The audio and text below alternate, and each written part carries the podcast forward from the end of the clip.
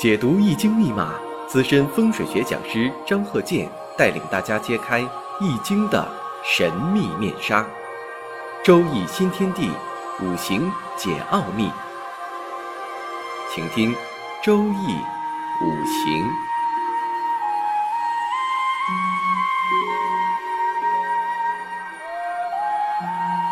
上山微电台荣誉出品。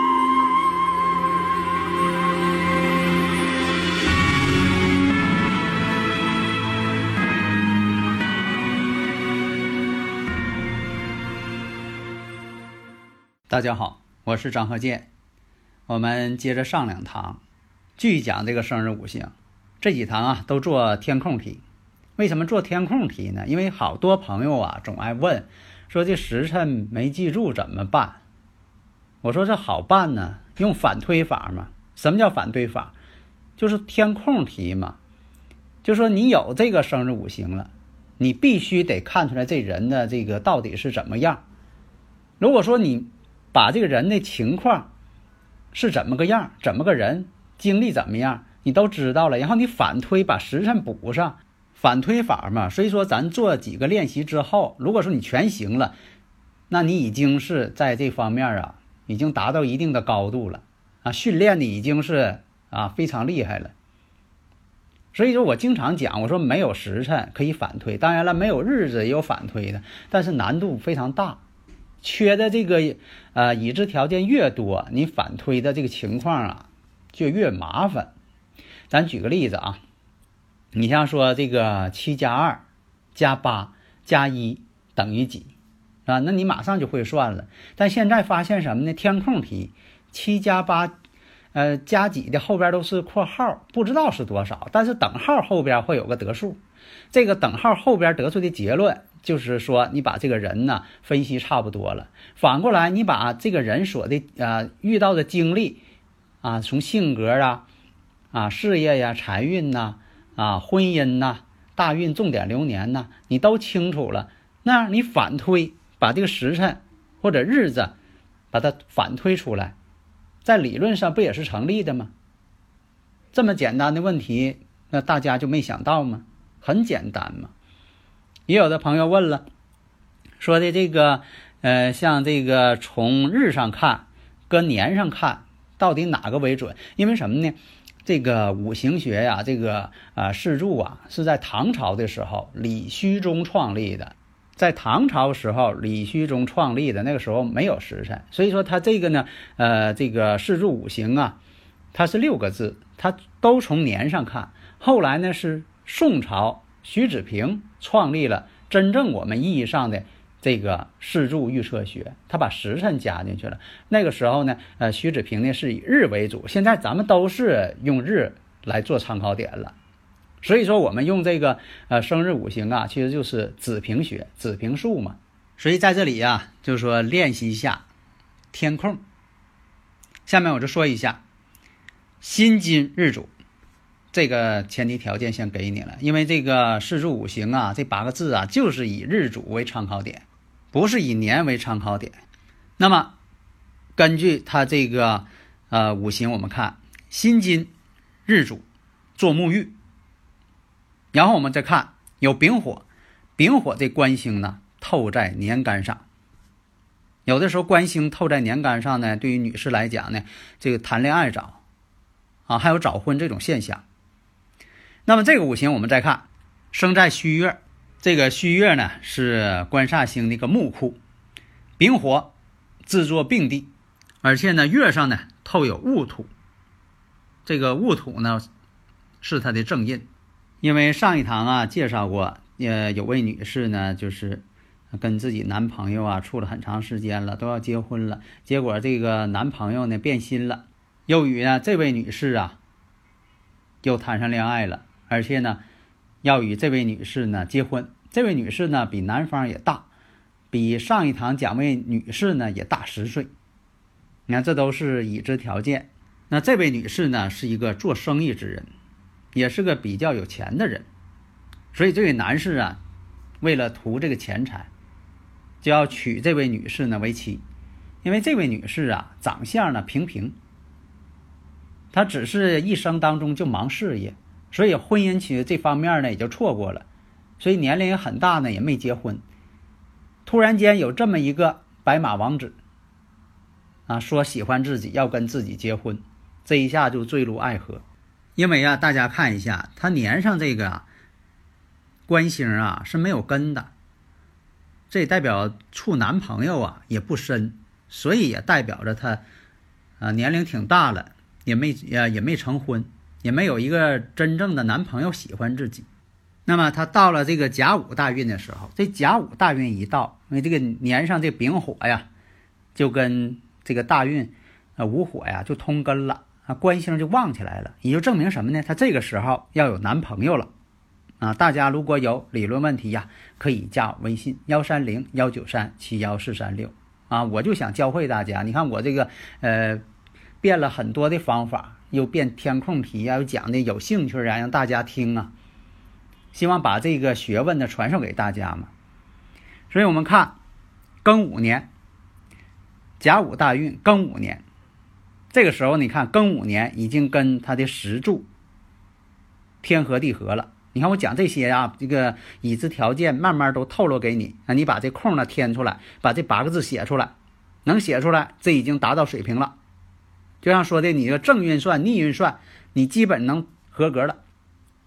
那么看庚午年跟石柱又形成了天合地合，这个时候，这位男朋友出现了。那么到了这个辛未年，我们再看辛未年两个辛金争夺年上丙火，出现什么争夺男朋友这个现象，或者你从他这个五行上也影射出来了。这位男朋友，他原先也有女朋友，出现争夺了，为什么呢？那年是辛未年，辛未年本身他日主辛金呢，日主辛金呢，他在与年上这个丙火之间是丙辛相合的，那年上又出现个辛未年，代表啥呢？跟他自己一样的，那你说跟他自己一样，他是女士，跟他自己一样不也是女士吗？那这两个辛金都在争年上这个丙火官星。男朋友星、丈夫星都在争，说明什么呢？懂得五行的话，就能明白了。来的这位男士跟自己谈恋爱，他一定也有女朋友，所以这种情况，你看逻辑上分析出来。那么我们再看年支呢，与时支之间，与他婚姻宫亥水之间也形成什么呢？拱合。因为他这婚姻宫是亥水，这个你就看出来了。这个日支呢是亥水。那么呢，他这个婚姻宫那就是亥水了，亥水当中又含有壬水，又与未土当中隐藏的丁火天干也形成了暗合，就是地支当中的天干啊，它们之间也有相合，他们是暗合，丁寅暗合，这也代表了一种恋爱的多角关系。那这个五行呢，说一下：丙申、戊戌、辛亥、乙未。所以大家你啊再看一下，你看他这个呃五行上看呢，这位女士啊，就是说透出天干呢是财官印，啊财官印呢无论是男的还是女的，在事业上呢都挺好，啊就是说很多程度上啊都是做事业的，很多是。啊，管理者，你无论是公职啊，或是给自己做，一般是自己当老板的人呢，他做的呢都是一些正统的加工行业比较多。你像说走公职道路的，呃，管理人员比较多啊，财官印这种情况，因为这个财官印呐，多数情况都是做事呢比较中规中矩的，啊，他不会太偏，啊，我只是说大致是多数是这个情况，你不用说的，呃，我就按你这个套路来了。你说财官印，那我就是。财官印它一定好，不是这样啊，否则的话又掉入了这个格局的这个圈圈里去了。因为为什么说的呃这个格局只是一种参考呢？你都用这个格局来套对方，你你弄出来的只是模式化的东西。就像以前这个选苹果好吃不好吃，就拿一个固定尺寸这么一个圈儿啊，能漏过这个圈儿的，也不至于马上掉下去，跟这圈差不多的就一定是好苹果。大了，那苹果要大了，它漏不进去圈儿啊。这个这个苹果不好，太大啊，太小了，你没等碰圈儿，它掉下去了。这苹果也不好，非得跟圈儿一边大的。那你挑出的果都一定是好果吗？那未必。所以说不要模式化你要是用格局，就是模式化。所以呢，在癸酉年的时候，他们之间呢，真正成婚了。但是这个男的呢，并不是喜欢她，就喜欢她的钱。这男的是看谁有钱就跟谁要结婚。为什么说是癸酉年？你看上一堂讲这个癸酉年，上一位女士跟这位男朋友是呃相处，结果呢到癸酉年呢，他们之间是分开了。然后这男士回身就跟这个大的这个女士结婚了。为什么是癸酉年呢？我们看一下，丙申戊戌，申酉戌。如果大家听到这儿，你又明白了，那你已经是。啊，水平听这几年课已经是提高不少了，所以我讲这些什么呢，都是短平快的技术，迅速入局。你不用说分析个五行啊，这家伙费挺大劲呐，找这喜用就费了，呃，挺长时间呐，啊，那你说这不费劲吗？而且你光用喜用也未必完全能呃看得准确。但是我说一句啊，就是喜用呢必须得看，为什么是这样呢？你得看出来这个事情。它是好是坏呀？你不能说的光是有动作了，但是这动作是好是坏，它分不清啊。所以喜用啊也是必须要看的啊。生克制化，形冲合害，这是我总结出来的铁律啊。所以说你用这个方法，用我这方法，你对这个人，你在对方没有自我介绍的情况下，那么呢，你对他这个事业呀、财运呐、婚姻情况啊、婚姻家庭情感呐。与子女呀、长辈呀、六亲的关系呀，啊，健康啊，还有一些日常的琐事啊，大运、重点流年呐等等啊，啊，你是前边的事情、后边的事情，你都可以分段清楚，你就不用一天老这个呃为喜用而喜用。那么还像上一堂一样，我们再看，如果说呢把这个啊生日这个数字啊生日时辰这数字你化解成一个梅花易数，这也可以呀。这也是一种方法，上一堂介绍的。那么出现一个什么情况呢？那就是地雷复。我看一下财爻此事，财爻此事证明什么呢？这位女士有钱啊，事实正因为如此，正因为她有钱，这位男士就要娶她。那么子孙变成动摇，子孙发动，那财爻呢又出现两重，所以说代表什么呢？不但有钱，还会挣钱。事实确实如此，这位女士呢是个老板。然后看一下动摇之后，地雷复变成了震为雷，震为雷呢是六冲，六冲代表什么呢？感情方面呢不太顺利，晚婚确实是晚婚，婚后呢也未必幸福，而且呢有还要离婚的这么一个情况。为什么这样？事实上也是如此啊。这男的他是为了钱，不是真正的想要喜欢他爱他，那不是那个事儿。那么再看一下这个午火临朱雀啊，这个人呢爱唠叨。那么世爻我们看世爻呢化成官了，代表什么呢？他用钱来控制丈夫，呃，事实也是这样。你不是为钱来的吗？哎，我用钱来控制你。所以上一堂我也介绍了，我说这个生日五行这四柱啊，这八个字啊，是千百年来呀古人总结的非常正统的对人生的一个指导。如果说其他方法呢也有，它不限于一种。那在以前就有人嘛用这个啊生日啊出生几点呢，然后化解成一个梅花易数，用梅花易数来看，也有这种情况。虽然说在道理上吧不容易讲通，啊，它不像这个天干地支，天干地支呢，它就是啊反映了这个五行之间形象的一些转化。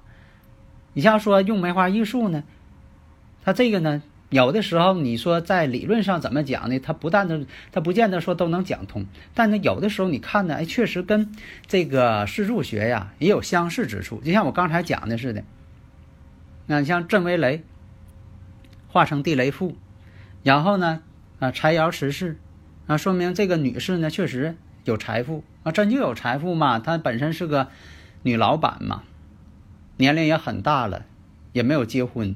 突然间出现这么一个白马王子，啊，比自己还小，啊，就说爱自己，双方呢坠入爱河，然后成婚。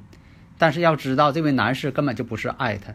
你要从他这个五行当中，咱们下一堂讲这位男士的五行，你看看他到底是什么人。你从五行上就能看出来。你看的多了，有的时候你见着这个五行你就能基本上在脑海当中反映出来这个人的形象了，差不多少了。就像有经验的人看到这个衣服，看到这个鞋子，大致就能分析出来这个人怎么回事连性格特点都能分析出来，性子急呀，性子慢呢，啊，身高多少啊，啊，等等怎么样啊？是否是呃时尚的人呢？连长相大概也能差不多。在刑侦技术上这方面是成立的嘛？